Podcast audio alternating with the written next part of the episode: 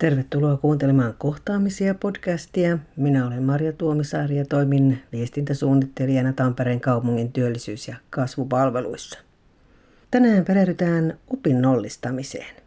Miten Tampereen työllisyys- ja kasvupalvelujen asiakas voi opinnollistamisen avulla suorittaa esimerkiksi tutkinnon osia – Asiantuntijaksi olemme saaneet terveydenhoitaja Pia Valleniuksen. Pia on toiminut myös opintokoordinaattorina, joten sitten vaan suoraan asiaan. Kerro Pia, mitä opinnollistaminen tarkoittaa?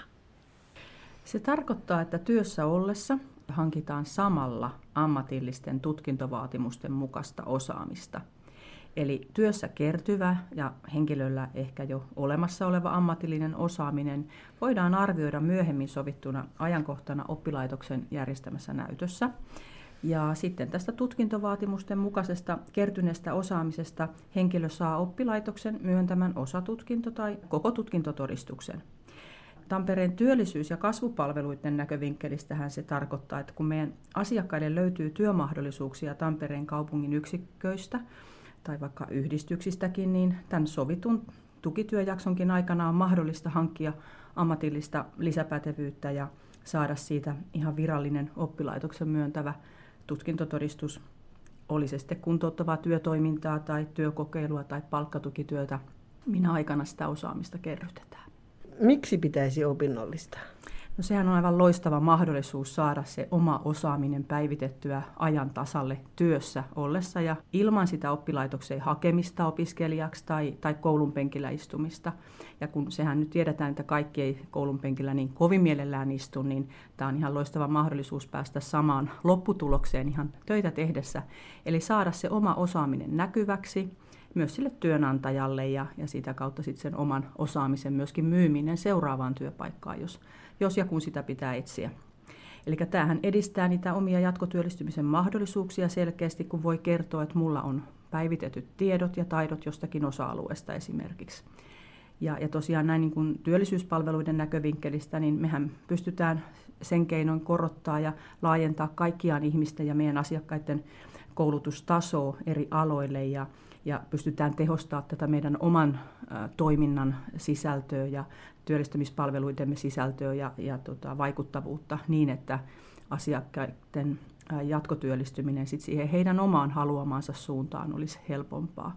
Ja tokihan tässä on ideana, että me pystytään hyödyntämään kaupunki isona alustana kaikkina ne osaamisen kehittämisen mahdollisuuksineen niin mahdollisimman hyvin ihan koko kun, kunnan parhaaksi ja kuntalaisten parhaaksi, koska kyllähän tämä tarkoittaa myös sitä, että tätä kautta me pystytään edistää tämmöisen osaavan työvoiman saatavuutta ihan tämän alueen työnantajien erilaisiin tarpeisiin. Kenelle sä tätä suosittelisit tai kenelle tämä on tarkoitettu? Tämä on ihan kaikille tarkoitettu, jotka vaan haluaa niitä omia työllistymismahdollisuuksiaan edistää ja lisätä. Että esimerkiksi ammatillista tutkintoa vailla oleville, niin tämähän on loistava lähtölaukaus sinne opintopolulle, saada sitä asiaa vähän alkuun ja orientoitua taas siihen semmoiseen oppimisen lisäämiseen ja kerryttämisen maailmaa. Tai sitten mikäli jos on jäänyt syystä tai toisesta se aikaisempi tutkinto, ammatillinen koulutus kesken, niin tällä keinoin me pystytään päivittämään se ja saattaa se loppuun tai se sopii henkilölle, joka on tehnyt elämänsä aikana paljonkin erilaista työtä ja, ja moni, monenlaista osaamista kertynyt, mutta se muodollinen pätevyys ja tämä, tämä tutkintotodistus on jäänyt sitten syystä tai toisesta hankkimatta, niin, ja näyttöä ei sillä, sillä tavalla ole muuta kuin sen työntekemisen kautta, niin silloin on mahdollisuus tehdä se oma kertynyt osaaminen näkyväksi ihan tällä validilla tavalla sille työnantajalle ja sitä kautta hakea niitä työmahdollisuuksia sitten jatkossakin. Tärkeää tässä on siis korostaa sitä, että henkilö ei ole opiskelija tässä missään vaiheessa, vaan hän on suorittamassa tutkintoa tai osaa siitä ihan työssä ollessaan. Eli olikaan hän sitten kuntouttavassa työtoiminnassa, työkokeilussa tai, tai palkkatuetussa työsuhteessa.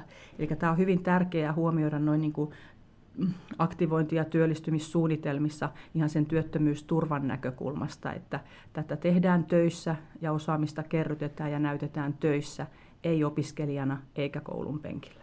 No jos ei ole opiskelija eikä koulun penkillä, niin mikä tässä sitten on se oppilaitoksen rooli? No oppilaitoksen vastuulle kuuluu tämmöinen niin sanottu HOX, eli henkilökohtaisen oppimisen ja kehittymisen suunnitelman tekeminen, eli kirjaaminen sinne järjestelmään. Ja, ja sen näytön järjestäminen, koska tosiaan tämä tutkinto, todistus tai osa siitä on ihan virallinen ja vastaava todistus, kun koulun penkillä se olisi hankittu tai siellä työssä se olisi hankittu ja senpä takia oppilaitos sen myöskin sit myöntää. Ja senpä takia se voidaan myöntää vaan, kun se kaikki työtoiminta ja, ja, ja tota, työtehtävät on, on suhteessa niihin oppilaitoksin edellyttämiin tutkintovaatimuksiin.